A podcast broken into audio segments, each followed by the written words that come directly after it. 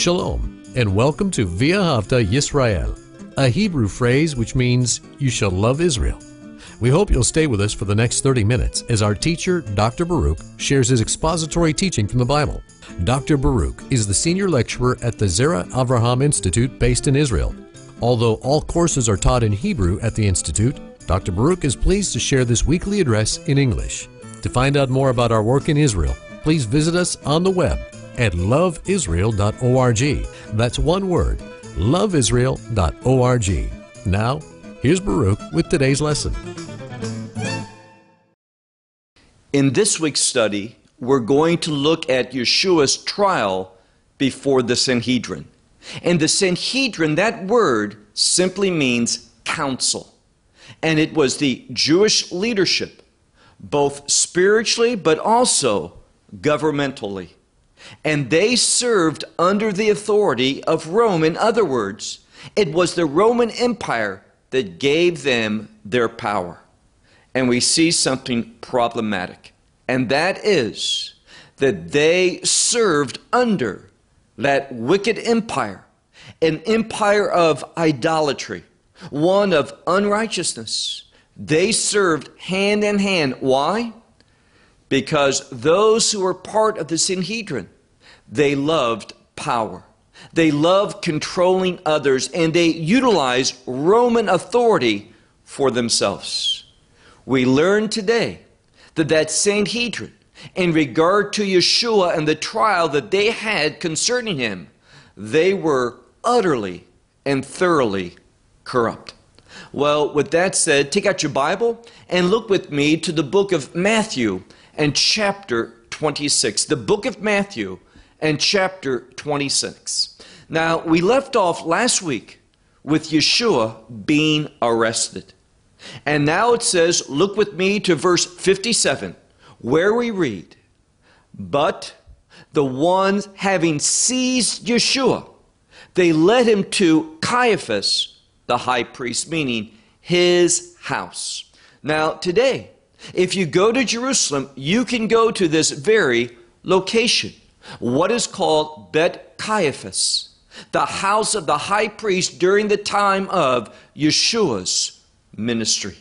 Those three, three and a half years that he served Caiaphas at the end of his ministry, he presided over the trial. So, a historical place, a historical figure, which simply confirms the accuracy of the Word of God. So, Messiah, having been arrested, he was led, he was taken to Caiaphas, the high priest. And notice what else it says in verse, verse 57 there was the scribes and the elders where they had gathered. So they knew of this plan for an arrest. They had all gathered there for this so called trial. And the reason why I say so called trial is that we're going to see several violations of the Sanhedrin, their own protocol.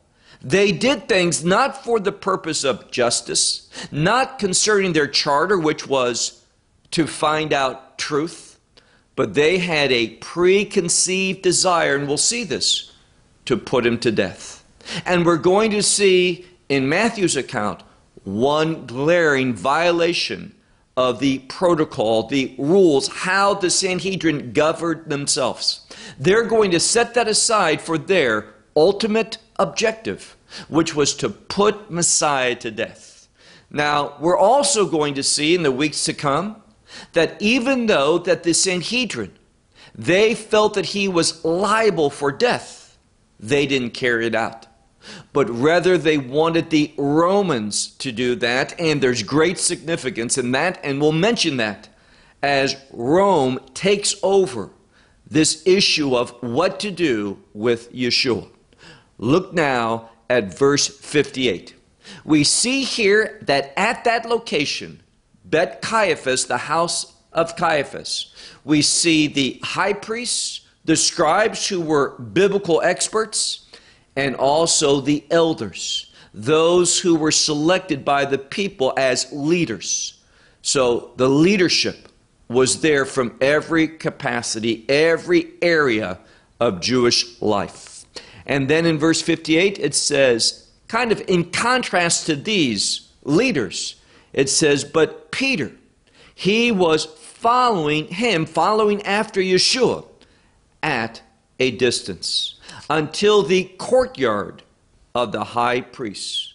And there we read that he entered inside, and there's an emphasis here that he entered, and then emphatically the text says, he entered inside and he was sitting with, and this next phrase speaks about the soldiers. These individuals that were the very ones that arrested Yeshua. Now, you would think, because what he said earlier, I'm ready to die with you.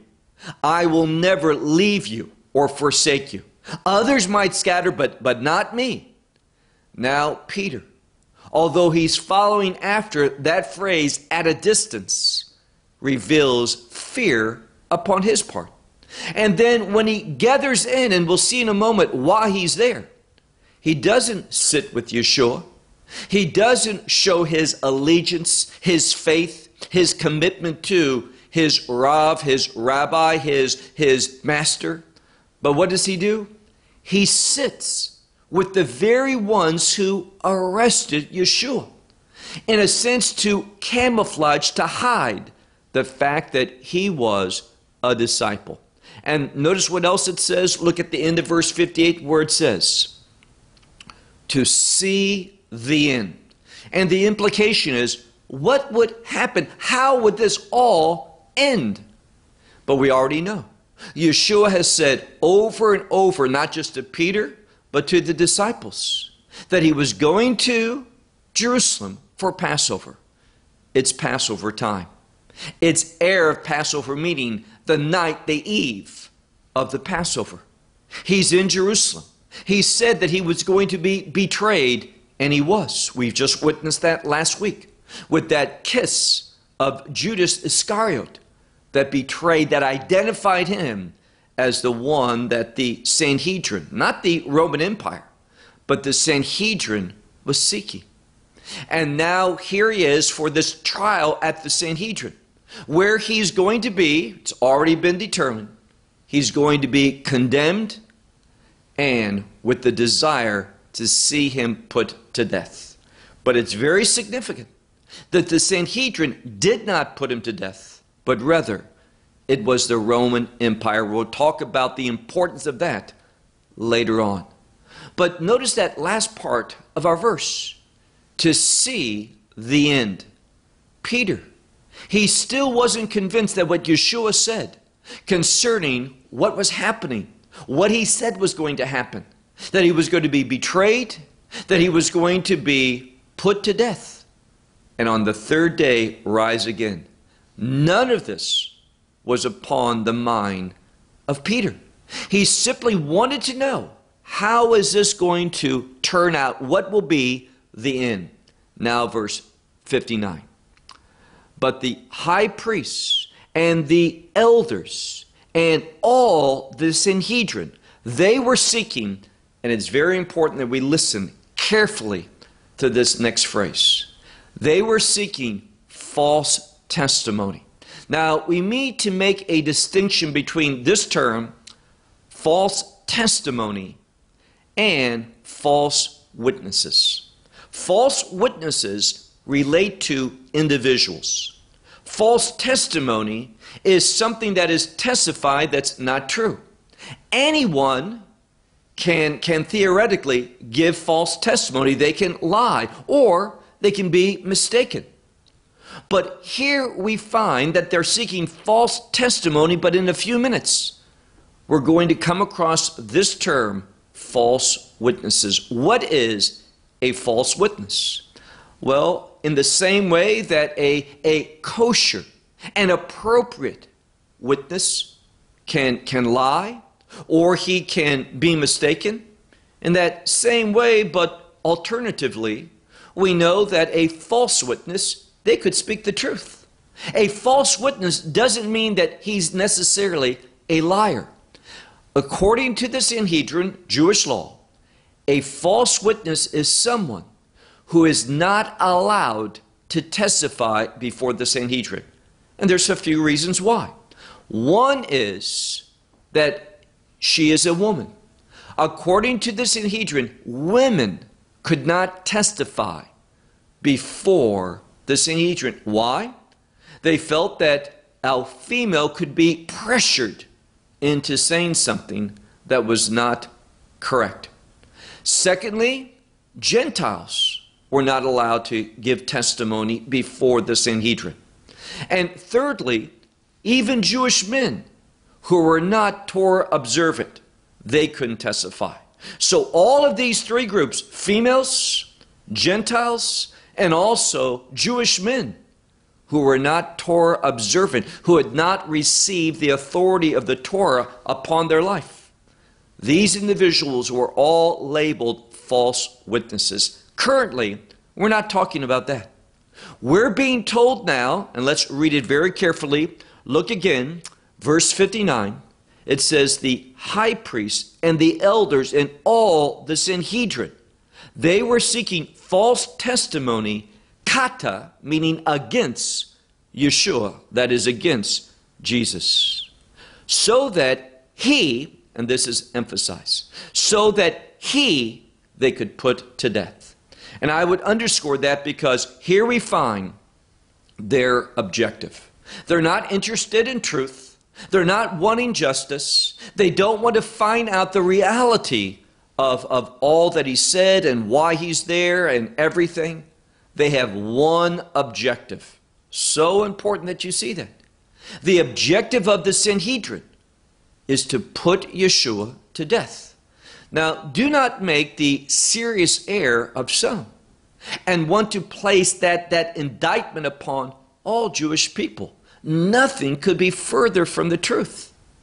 It was a relatively small group, yea, powerful, but a small group of Jewish people who were leaders, who were in a relationship with that wicked, idolatrous empire, the Roman Empire, that were there, that were part of the Sanhedrin. And therefore, we read once more, they were seeking false testimony. Individuals now, initially, they wanted kosher witnesses. They wanted individuals, Jewish men, who were Torah observant, to come and speak against Yeshua. That is their objective.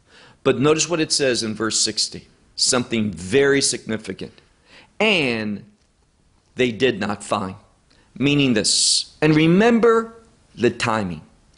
This is Passover one of the three festivals that every Jewish man above the age of 20, 20 and above, had to go up to Jerusalem. So, from a standpoint of kosher witnesses, those who would be acceptable, appropriate to testify, this would have been the best time to find such a witness. But here's the problem. What the text is telling us, and this is very significant, of all those thousands, hundreds of thousands of Jewish men, Torah observant, not one would testify against Yeshua. What does that tell us? Those who are truly submissive to the words of God, the instructions, the laws of God, are not against Yeshua. None of them would testify. Now, that fact should stand out, jump from the text. They could not find one Torah observant Jewish man to say something against Yeshua. That's what it's saying. None of them wanted to participate with their plan to put him to death. It says, and they did not find. Now keep reading in verse 60, it says, and many false witnesses. Now we're talking about individuals, those who were not able to testify. They had come, they were there. But here again, they did not find, did not find even among them. And then it says, but finally, at the end, they found how many? Notice it says, but at the end, two false witnesses came forth. And they said, Thus he said. Now, here, they're speaking about Yeshua. And these are individuals that should not be allowed to testify. They are false witnesses. And what happens? Well, this is what they say. They don't understand the significance, the spiritual truth of what he was referring to, speaking about his resurrection. He spoke this in regard to the temple of his body.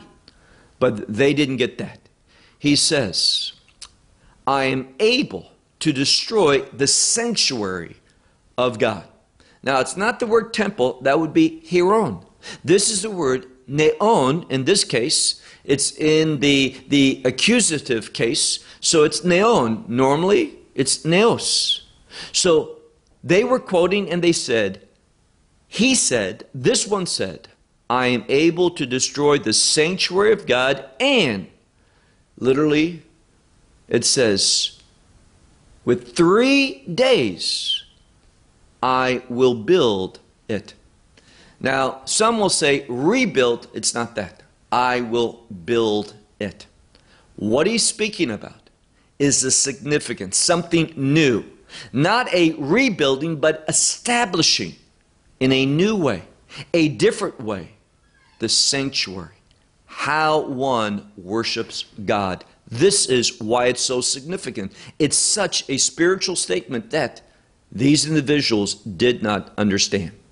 Now, that statement in and of itself would not accomplish the desire of the Sanhedrin. Just to say, if you take it how they meant it, that he could destroy this building that took 46 years to build that he could destroy it and in three days build it. Now, that might make, if you take it literally, referring to the building itself, that might make him crazy in some people's mind. Of course, Messiah could do all things. But the point here is this, in and of itself, wouldn't accomplish. This was the only testimony that was given that he said something from a human standpoint, not understanding the spiritual significance that seemed uh, outrageous. But let me ask you a question Would that carry out their desire to put him to death? Did they have any witness, testimony that said anything truly incriminating against him? The answer is no, they did not. Therefore, they were not succeeding in their objective. We already learned what it was that they would put him to death. They violated, they allowed two false witnesses that should not be speaking. They're forbidden to give testimony. They allowed it in order to accomplish their objective. But here again, they failed. And that's why we read, look now to verse 62. This is why it says, out of desperation is the context. We read in verse 62, and the high priest, this is of course Caiaphas, he stood up and he said to him, You nothing answer? You don't respond? Well, the one on trial did not have to speak, he could remain silent. It was through the testimony of others. And there had to be at least two or three, and if it's more than three, hear them all. They had nothing whatsoever. So again, the high priest, in order to try to manipulate the situation, he stands up and he begins to speak. And he wants to hear something from Yeshua that he could twist, that he could use against him. So he says, You remain silent. You don't answer anything on what? Look at the middle of verse, verse 62. What these testify against you? And it says, verse 63, but Yeshua, he was silent. Now, this word for being silent is in the imperfect. What do we learn about that? Well, frequently the imperfect tense is used, speaking about a situation that, that began in the past. He had been silent for a while, and he's currently silent. But the imperfect foreshadows a change. Meaning he had been silent up until now, but we can anticipate in a moment that he's going to speak. That's the significance of the imperfect. And therefore, look at the second part of verse 63. And the high priest answered and said to him, and this is a word, word which means, I implore you, literally, I, I require you to take an oath. Now, Yeshua could have been silent still, but this is a, a phrase of desperation. He wants some response from Yeshua. And therefore, notice what he asks. He says, I adjure you, implore you, take an oath according to the living God. And he says, in order that us you tell if you are the Messiah. And here again, a very important statement in the new covenant. Here's the high priest, the primary leader. Now, we know something. Priests had many responsibilities, one of which, and sometimes we forget this, one of the responsibilities of the priests were to be teachers, to instruct the children of Israel in the truth of God. And therefore, this one says, I implore you, do not remain silent, but tell me, are you the Messiah? And notice what he says not just the Messiah, but he continued and said, the, the Messiah, the Son of the living God. Now, this tells us something that it was known 2,000 years ago. Judaism wants to hide this fact, deny it. But the fact is, 2,000 years ago, they understood that the Messiah was the Son of the living God, meaning he is divine. Today, they totally reject that notion, but 2,000 years ago, they understood it as a fact. So he says, in order that you tell us if you are the Messiah, the Son of, of God. And Yeshua says to him, You have said, meaning this is true. So he does not deny that he's a Messiah, nor does he deny that he is divine when he says the Son of God. But notice he continues. He affirms that, but he also continues and says something so significant. But I say to you, from now on, meaning from now and further, you shall see the Son of Man. So now we have a statement of his divinity, and now we have a statement of his humanity, Yeshua being fully man, fully God. That's what the scripture reveals. Anyone who denies the divinity of Messiah is a false teacher. And the divinity of Messiah implies the Trinity. So if you deny the Trinity, you're not a believer. You're not saved. You don't know the true identity of the Savior. And unless you identify him correctly as the Son of God, you can't be saved. So Yeshua says, From now on, you shall see the Son of Man sitting at the right hand of power. This is another fact concerning his divinity. And coming upon the clouds of heaven. Now, here, you may not know it, but Yeshua is quoting scripture from the book of Daniel in Daniel chapter 7. There it speaks, it begins in verse 12 and 13. It speaks about the Son of Man coming in the clouds. Before who? Before the Ancient of Days, which is a term for God, God the Father. And what does this speak of? Well, if you keep reading, it says that the Son of Man is going to receive from God the Father. He is going to inherit to the extent that all glory and power and honor and, and, and worship is going to be given to him. Now, it's important here because this word, which relates to worship, is in Aramaic. If it was a Hebrew word, the Hebrew word, lavod, could mean serve in a general sense or worship. Both are possible. But by the providence of God, it is not written down in Hebrew, it's Aramaic. And this word in the book of Daniel and in Aramaic in general, it implies worship in a spiritual sense. So this affirms that Messiah is worthy to be worshiped, meaning he is the Son of God. That's why Yeshua quoted that. And notice what happens, verse 65.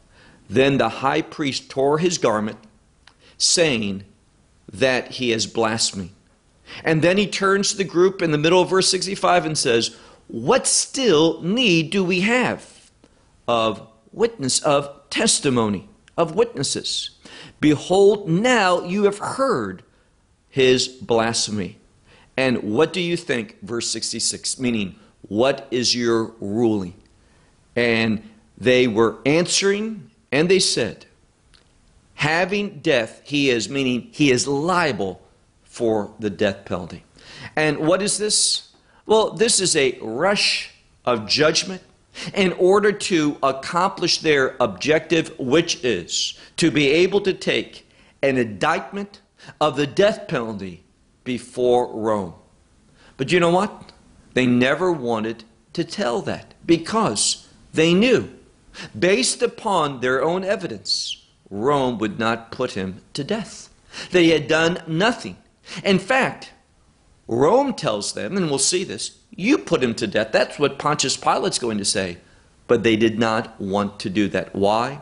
They wanted his death to be a discouragement of all the people, all of his followers, saying, if you do this, if you follow him, if you believe his teaching, then you're going to be crucified as well. There's another reason, and that it, it was only the Romans who crucified. And because the Torah, remember how frequently it speaks about the scripture being fulfilled. The scripture says in Deuteronomy, Cursed is the one who is hung on the tree. And that Torah fact, cursed is the one who hangs on the tree, speaks about the fact that he died and he received the curse of what? The violations of the law. Because of sin, our sin, he suffered the penalty. So they say he's worthy of death. And then what happens? Look at the end. They spat in his face, they struck him, and they slapped, saying, Prophesy to us, Messiah, who it is that hit you. All of this speaks about how they mocked him. And who was he? The Son of God, the one who came to express the love of God, the forgiveness of God, the grace of God. And what did they do? They mocked him, spat on him, slapped him, hit him. Why? It's an indictment against their knowledge of prophetic truth. Prophecy positions us to understand the work of God. Well, we hope you will benefit from today's message and share it with others. Please plan to join us each week at this time and on this channel for our broadcast of loveisrael.org.